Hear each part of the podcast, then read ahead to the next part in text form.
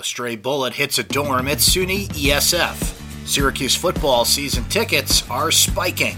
And a warmer day in store for Central New York.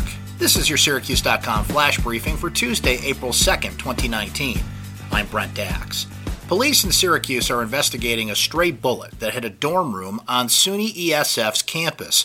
According to a letter from interim president David Amberg, the bullet hit Centennial Hall and was lodged in an interior wall over the weekend. No one was hurt.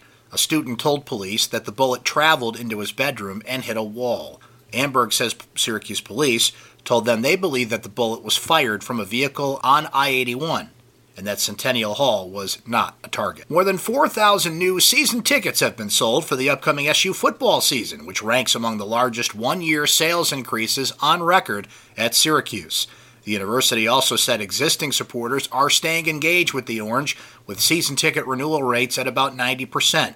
Syracuse returns 13 starters from last year's team, which went 10 and 3 and finished number 15 in the country. Spring football Saturday at the Carrier Dome takes place on April 13th.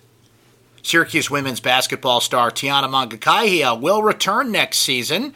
She considered declaring for the 2019 WNBA draft, but has opted to remain in school for another year. Mangakahia has scored over 1,000 points and became the program's all time leader in assists with 591. A milder day is in store for central New York. The highs will reach about 50 degrees and there'll be more sunshine around, but you might want to keep a jacket handy as it still will be a bit breezy out there and colder in the shade. That's your Syracuse.com flash briefing for Tuesday, April 2nd, 2019. I'm Brent Axe. Have a great day, everyone.